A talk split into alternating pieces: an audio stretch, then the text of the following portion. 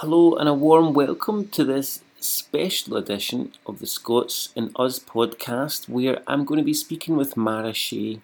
Mara Shea is an American who went to study and live in Scotland, and I was just so taken by Mara and our conversation. She was brilliant and a very talented musician, also. So I thought I'd put together just this, this very short podcast with the interview with Mara, as well as hearing some of Mara's music, and I hope you enjoy it. If you've ever considered living or working in Scotland, um, hopefully you, you get something from the podcast, and certainly uh, Mara's experiences are, are illuminating as well as inspirational. So this is Mara Shea and myself, Jamie McGeechan, in conversation for the American Scottish Foundation. Enjoy. Good afternoon, Mara. How are you? It's so lovely to speak with you. Good afternoon. Thank you. Thank you for having me. Good afternoon to you too. And uh, I hope it's good weather where you are. It's not too bad. Thank you so much. It's um, it's been a real um, change from being in Scotland. Obviously, having a, a, a long summer. Um, how is it where you are, and where are you? I am in North Carolina, in uh, just outside of uh, Greensboro, and we are in the middle of a hurricane that has turned into a tropical storm and is going overhead now. So it's raining quite hard. Oh my goodness, oh my goodness. Well, I'm, I'm so pleased to speak with you today. So pleased because you have had uh, an incredible journey uh, involving Scotland and a, a long held passion for Scotland. And I'm so pleased that we can talk to you on the podcast today. I'm happy to be here. Thank you. Thank you so much. Thank you. So you've actually lived and studied in Scotland, which is something a lot of people would just love to do. Um, you studied Scottish ethnology and folklore at the University of Aberdeen. How did yeah. it come about?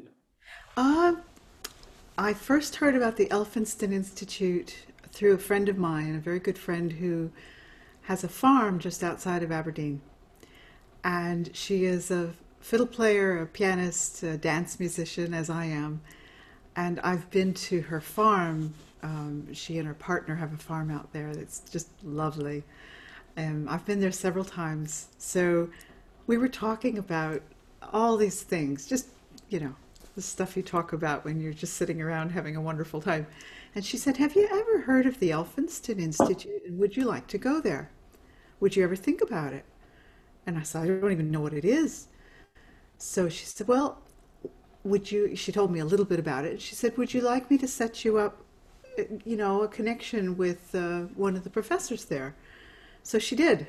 And I had a Skype conversation with Dr. Frances Wilkins and uh, just was convinced that was the most wonderful thing I could do for this part of my life.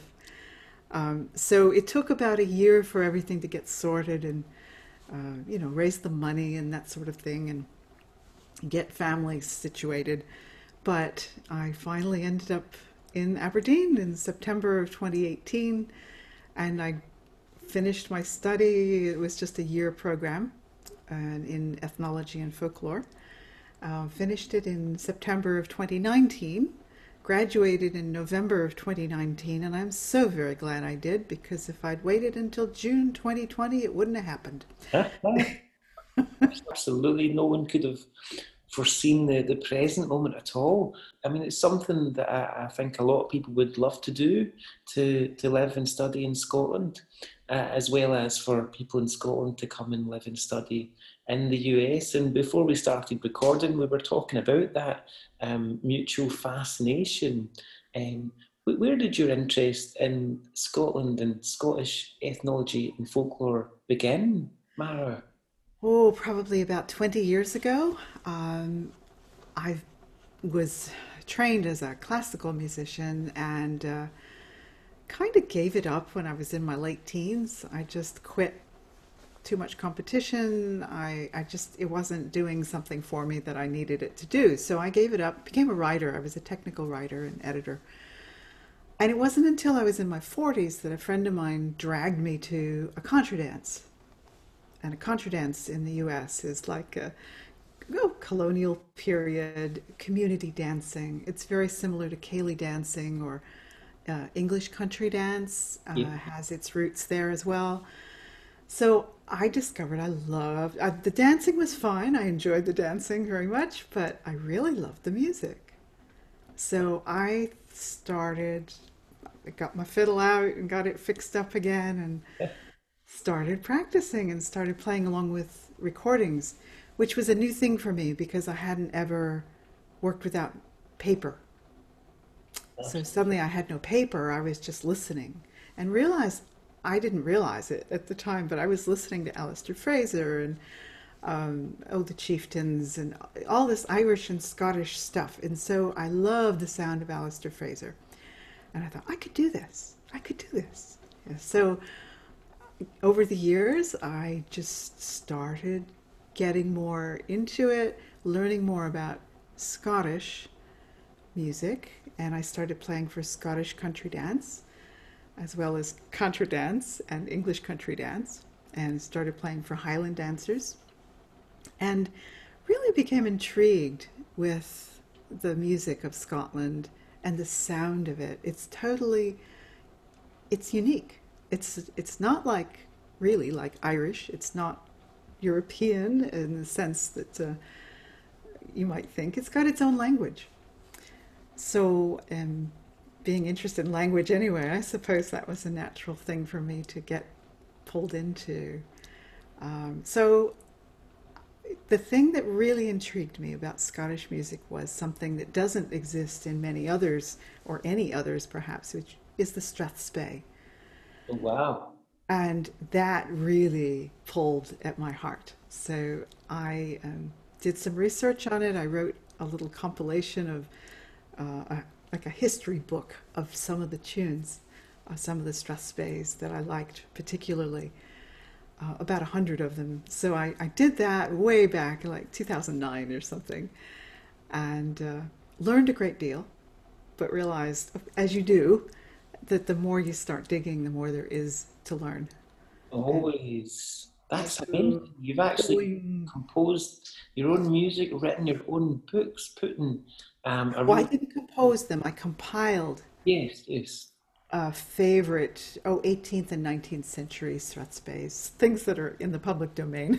absolutely, absolutely. No licenses required, um, and looked into their histories, and then wrote a little blurb about each one that I selected for this book, about a hundred of them, um, and realized in doing that that ah, I don't know very much at all.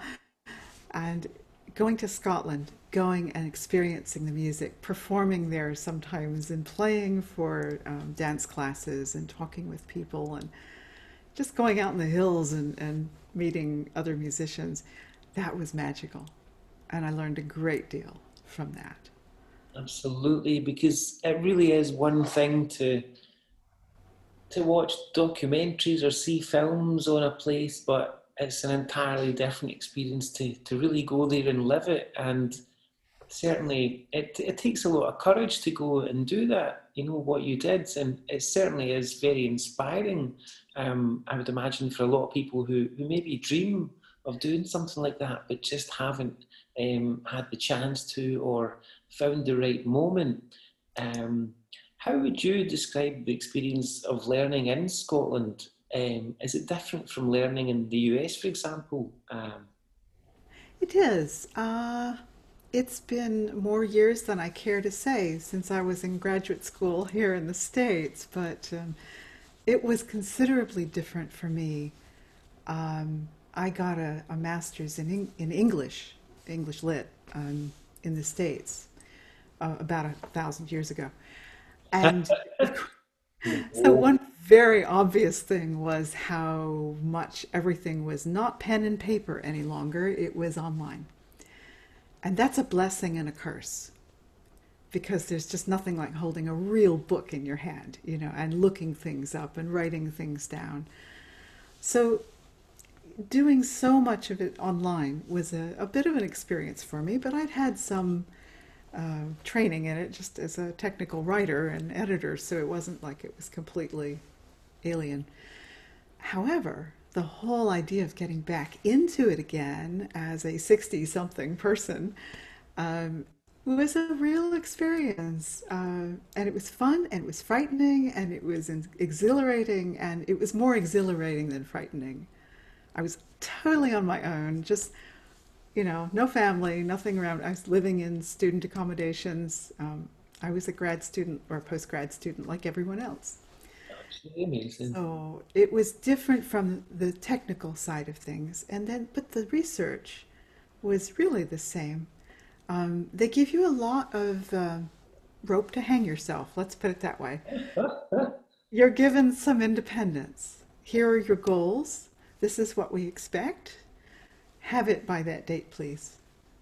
And if you have questions, you go to them and you ask, and you go read and you talk to people. But it, you're not spoon fed. So I really like that. That's that's kind of where I am. I'm an Absolutely. independent sort. Um, and it's all on you as a learner. You know, it really is the best um, encouragement to learn. You know, you're going to sink or swim. You're going to you're going to feed yourself with knowledge um, rather than being spoon fed. Um, I've, and I've always myself been a, a, a Piaget person, learning by experience. It's the way to do it. You know, very much. I'm so so so impressed. It's absolutely brilliant. Jump in the pool, you will be able to swim. Ah, And you know there are always friends who will help. And I how made so many friends. Well, this is it. I mean, the, the people that you met, they must have really made the experience. You know, the, the personalities, the characters. It's all about the people. You know, wherever you go, wherever you go, it's all about the people. Um, what was it like living in Aberdeen? Um, I said to you before that I've not really spent much time in Aberdeen before myself. You know, Uh, what, what was it like living in Aberdeen? It is the Granite City. It's very granity. But by the time I'd been there for three months, I could tell you the different kinds of granite and see the nuances and the colors of the granite. Um, it has a lot of history. There's something magical about going to a place where the university was founded in 1495. Wow. Um, you know, they're not alone in that, but certainly compared to what you find in the States, and that's unusual. Um, I lived right on the main drag that connected more modern Aberdeen with old Aberdeen. So I was on King Street. It's a busy road. So my window opened right out on the street um, under this beautiful bush or, or tree above me. And the buses and the trucks and the, the lorries and the, the people, the pedestrians were going by all the time.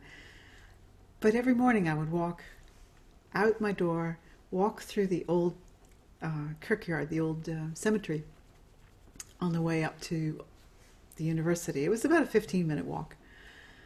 And it was just such a, a bouquet, a, a buffet of, of fragrances, smells, um, uh, sounds, languages. Uh, it was noisy. It was peaceful at times. It was always friendly. I never had any bad encounters with anyone there.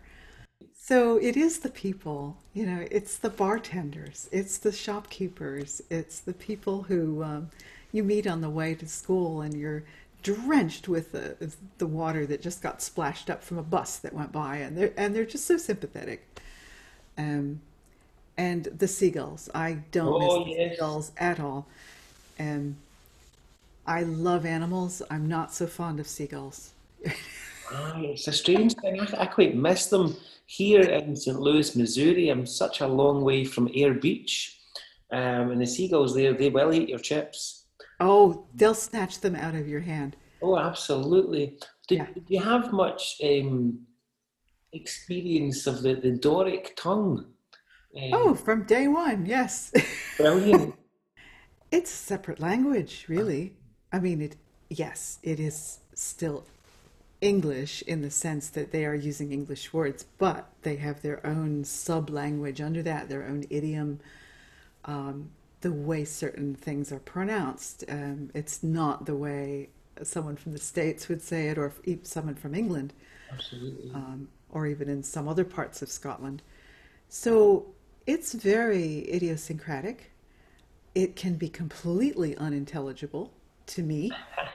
and the first day I was there, um, the the cabbie, the the cab driver was, um, he could code switch.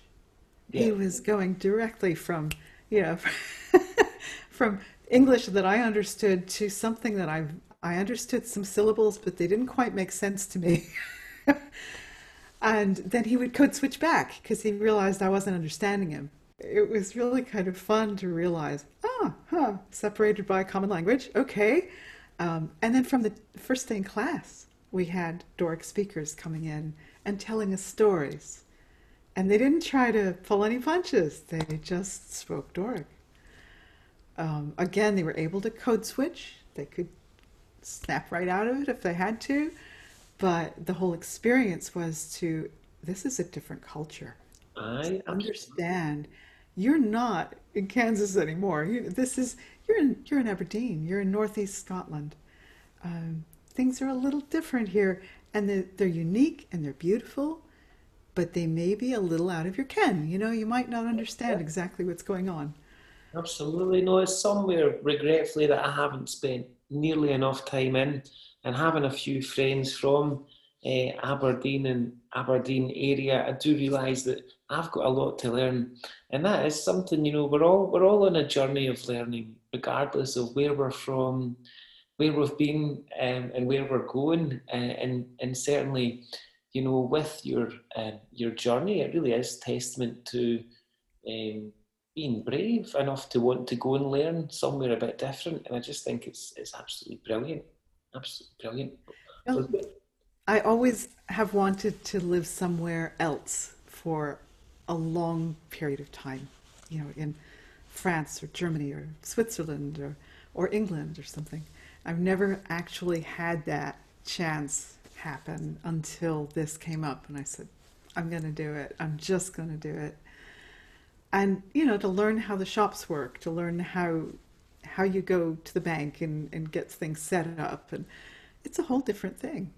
Um, and you're completely on your own uh, and very much humbled by how kind people are and how, how kind they can be if you treat them nicely they'll treat you nicely too 99% of the time.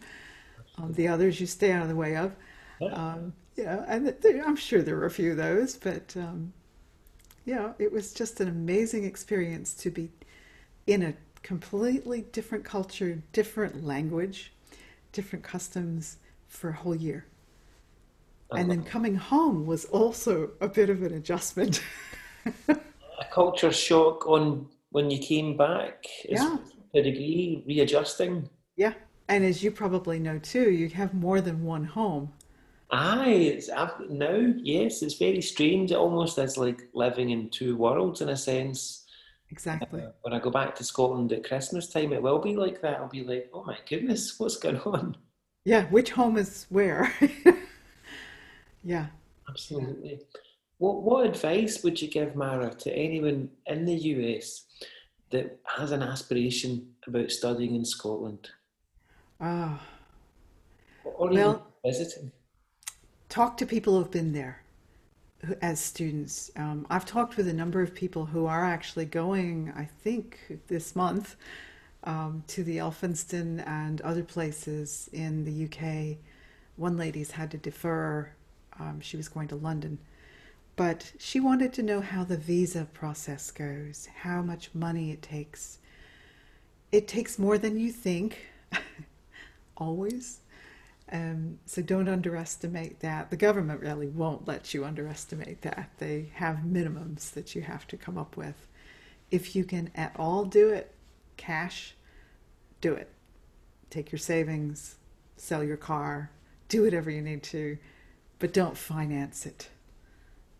Pay cash, and that way you have nothing hanging over you. It's an experience that you can always live with and just enjoy. Um, but there are a lot of things, there's a lot of paperwork, hoops to jump through. Um, so, you know, read the websites, talk to people who have been through it, find out what the deadlines are. Don't wait till the last minute.